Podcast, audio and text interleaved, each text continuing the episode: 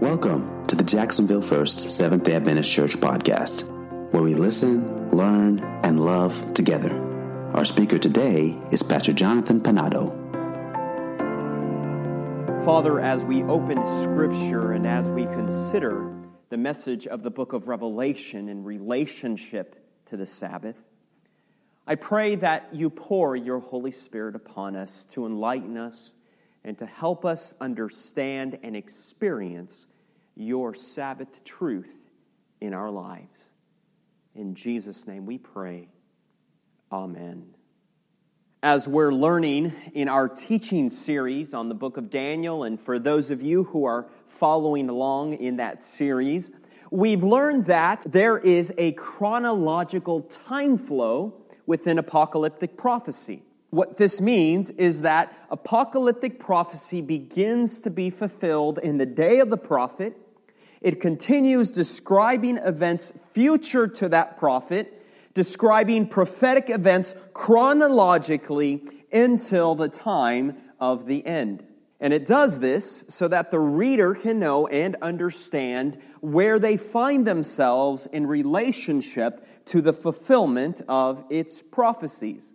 For example, uh, taking Daniel 2, we know when we read that prophecy of Daniel 2, we know that we are not living in the time of the head of gold. We know that we're not living in the time of the chest and arms of silver. We know that we're not living in the time of, of the belly and thighs of bronze. We know we're not living in the time of the legs of iron, but rather we are living in the time of the feet of iron mixed with clay.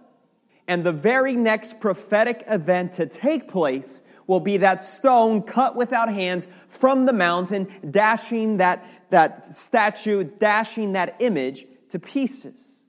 That is the coming of the kingdom of heaven. That is the very next great prophetic event. And we know that because we can follow the prophecy of Daniel 2 chronologically. And so, when we apply this same principle to the book of Revelation, where do you think we find ourselves in the book of Revelation? What, what chapters do you think that we're living in right now in the book of Revelation?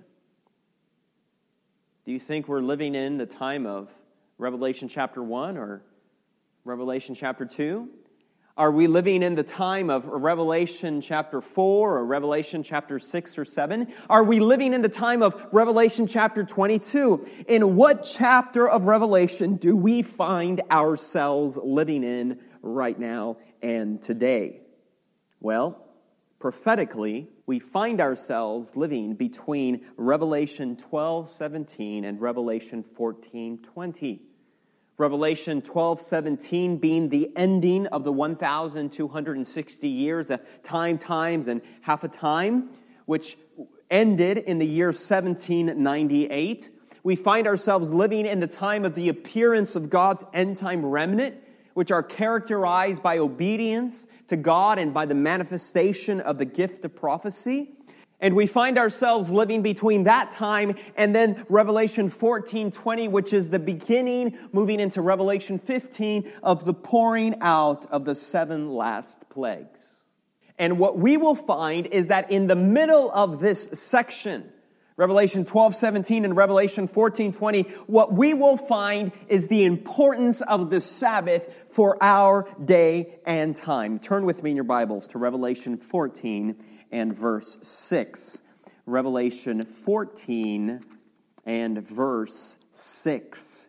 Here in this middle section, we will find the importance of the Sabbath for our day and for the end of time. Revelation chapter 14 and verse 6, and we will read this section. Do you have it there?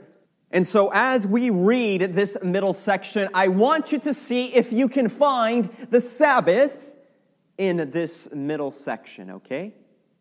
The Bible says, Then I saw another angel flying in midair, and he had the eternal gospel to proclaim to those who live on the earth, to every nation, tribe, language, and people. And he said in a loud voice, Fear God and give him glory because the hour of his judgment has come, and worship him who made the heavens, the earth, the sea, and the fountains of water. Here we see the first angel with his first message.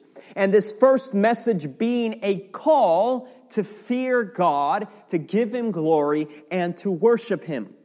Now, when we're speaking about fearing God, we're not necessarily talking about being afraid of God, but in biblical times, the word to fear God meant to acknowledge God meant to respect God. And I can't see a more relevant message for today's atheistic, agnostic, humanistic, and secular society. A call to acknowledge God in our lives, a call to glorify God in our lives, and a call to worship Him. And then this first angel continues and says, For the hour of his judgment has come. And again, this is a reference to the vision of Daniel chapter 7 and Daniel chapter 8, where in Daniel chapter 7, books are being opened and the court is being seated, and then judgment is set or judgment begins.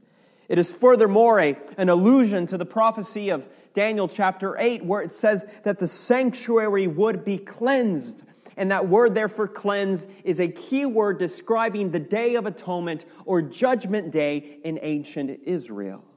In verse 8, a second angel followed and said, Fallen, fallen is Babylon the Great, which made all nations drink the maddening wine of her adulteries here in the message of the second angel, we see the fall of Babylon. Babylon being a global system of falsehood, a syncretic mixture of truth and error.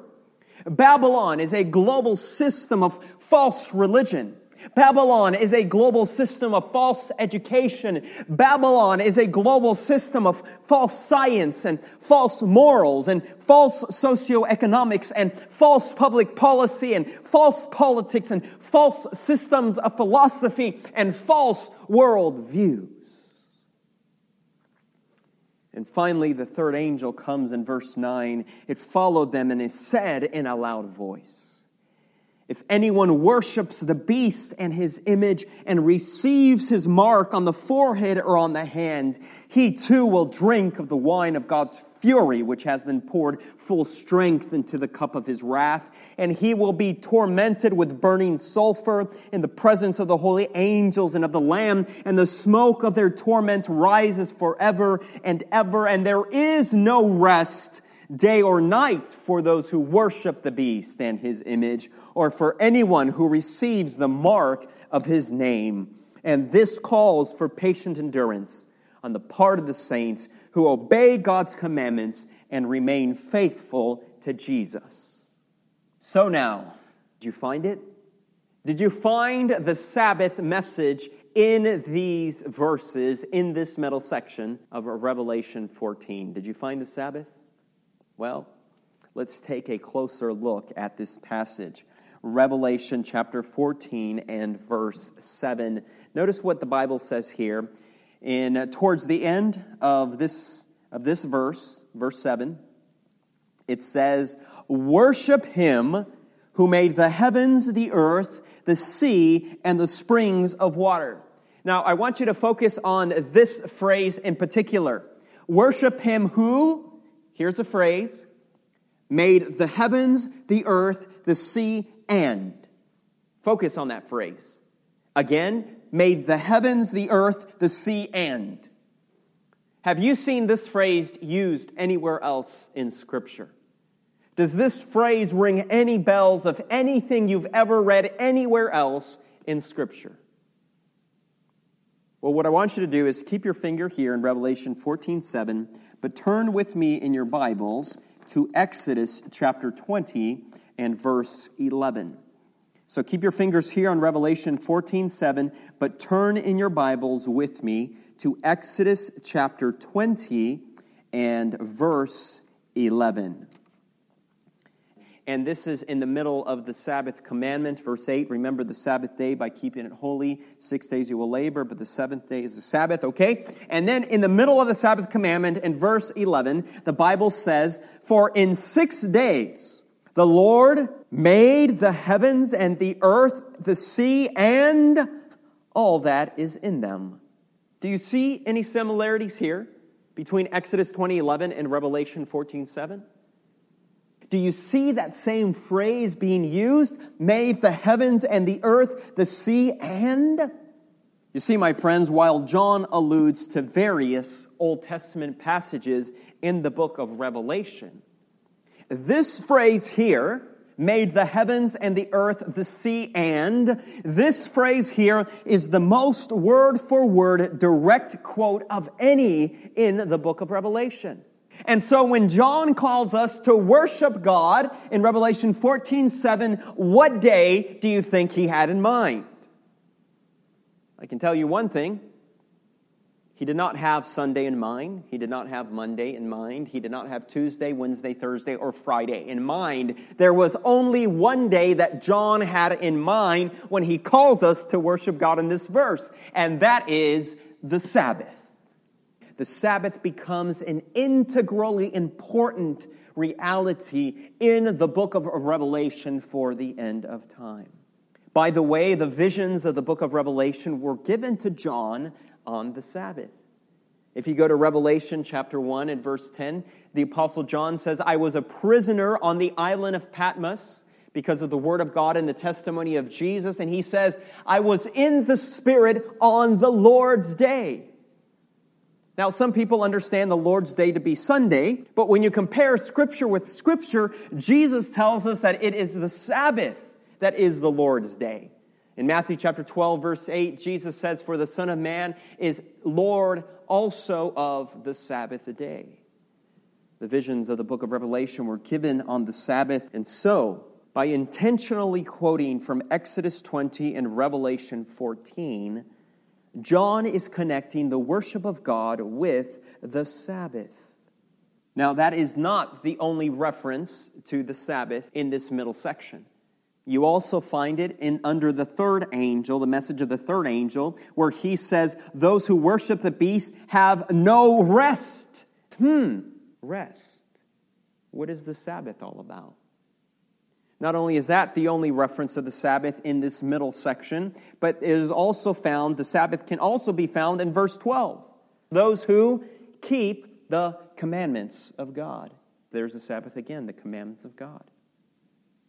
But what's also interesting is that in the third angel's message, it warns against worshiping the beast. So, if you follow me here, if the worship of God is connected to the Sabbath, what day do you think is connected with the worship of the beast and the mark of the beast? I can tell you it must be some other day other than the Sabbath. Historically speaking, when we realize who the beast represents, namely the fallen Christian church of the Middle Ages, you then come to realize that the day of worship imposed by the church was and is Sunday. This truly becomes an area of difficulty for our Protestant Christian brothers and sisters who claim to follow the teachings of the Bible and the Bible alone. When it comes to the day of worship, when it comes to worshiping on Sunday, they have to wrestle with the fact and with the reality that they do so based on tradition they worship on Sunday based on the authority and influence of the Catholic Church and not because of Scripture. Now, I must say that no one has of yet received the mark of the beast. This is still future to our time. Uh, Revelation chapter 13 and 14 describe a time where worshiping the beast and receiving the mark of the beast will be forced upon all. We are not. We are not there yet. It's still future to our time. But just as the Sabbath is a sign of God's authority over our lives, Ezekiel chapter 20, verse 12 says, Moreover, I gave them my Sabbaths so that it could be a sign between me and my people. So then, Sunday becomes a sign or a mark of someone else's authority over our lives. And there in Revelation 13, when it refers to the mark of the beast, it says also that it is the number of a man. meaning, among other things, that the mark of the beast is a symbol of man's authority, of human authority, of human tradition, in contrast to, in distinction to, and in conflict with God's divine authority over our lives. And so you see, my friends, that the Sabbath becomes crucially important in the book of Revelation and for the end of time. And it's no coincidence that this middle section in which we are currently living in, it's no coincidence that this section begins in Revelation 12 17, describing God's faithful people as keeping the commandments of God. And it's no accident that this section ends in Revelation 14 12, saying, This calls for patient endurance on the part of God's saints, those who keep the commandments of God. You see, my friends, obedience is crucially important in the book of Revelation and for the time of the end. My friends, we are living in a time of lawlessness. And every day we are seeing God's law being trampled upon more and more each day. Sexual morals have long been trampled upon by heterosexuals and homosexuals alike. We are living in a time of lies. We lie to each other. We lie to ourselves. We're living in an era, that, the, the word that's being coined right now is fake news. Uh, sources and institutions who at one time we could trust that we could believe in to tell us the truth. Now, we're not so sure anymore whether we can trust them or not. We're living in a time of lies, lies on a global level where nations are lying to nations, where rulers lie to other rulers, where the politicians lie to the people, and we cannot trust anyone. Who can we trust? My friends, we are living in a time of lawlessness, and every day we're seeing God's law being trampled upon more and more. We are living in an era of theft and robbery. On a global level, we are seeing it the oppression of the poor by the wealthy, the withholding of fair wages. And that's why the Apostle James writes in his book, he says, Woe to you, wealthy! Woe to you, rich! You have hoarded your riches for the day of judgment by oppressing and withholding the fair wages of the laborers and of the working class. We are living in a time of theft where there is a growing and widening gap between upper classes and lower classes, where the middle class is disappearing. My friends, we are living in a time of lawlessness where every day we are seeing God's law being trampled upon more and more each and every day. We are living in an era of covetousness.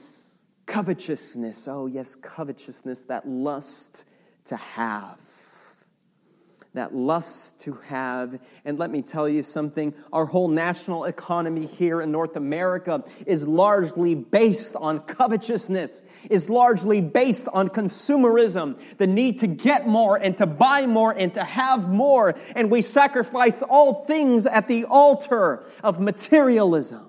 And as a result, we are empty and shallow on the inside. We put our marriages at risk. We put our family at risk. We put our health at risk because we have a need to have and to get and to have more. We are living in an era of violence and of hatred and where we are seeing racial tension rise once again to the surface. And we thought we had left that behind in the, in the 60s and during the civil rights movement. And, and we are now more enlightened, but yet we see ourselves regressing and going back and moving back. We are seeing violence and hatred and murder. Our society, my friends, is morally falling apart. Indeed, we are living in a time of lawlessness. And so, for those of us who will be faithful to God in the present and will be faithful to God in the future and in the end of time, the book of Revelation has a message for us. And that message is a call to obedience, to keep God's commandments, the seventh day Sabbath included. You see, the Sabbath, more than any other aspect of our faith, is the primary distinctive element of our relationship with God. I mean, even in our case, in our church, what's the first thing that comes to mind when you think of Adventist? I mean, before even the part, before you even get to the part of Adventist, I mean, many people don't even know what Adventist means, right? But the very first part of our name is what? Seventh day. What does that mean? That means we go to church on Sabbath. That means we are Sabbatarians. And that's why in Ezekiel chapter 20 and verse 12, God says, Moreover, I gave them my Sabbaths that it may be a sign between me and my people, that they may know that I am the Lord thy God that sanctifies them or that makes them holy in the midst of a time of lawlessness. God is making us holy, He's making us a different. And so, my friends, the book of Revelation tells us that there will come a time when we will no longer be able to worship God on the Sabbath. We will no longer be able, of our own free will, to be faithful to God, but rather we will be forced to worship the beast. And so, the message for us this morning is a call from God to be faithful to Him now when we have the liberty and freedom to do so. This podcast is brought to you by the Jacksonville First Seventh day Adventist Church. Connect with them at www.jaxsda.org or on Facebook and YouTube. We look forward to sharing more inspiring messages with you.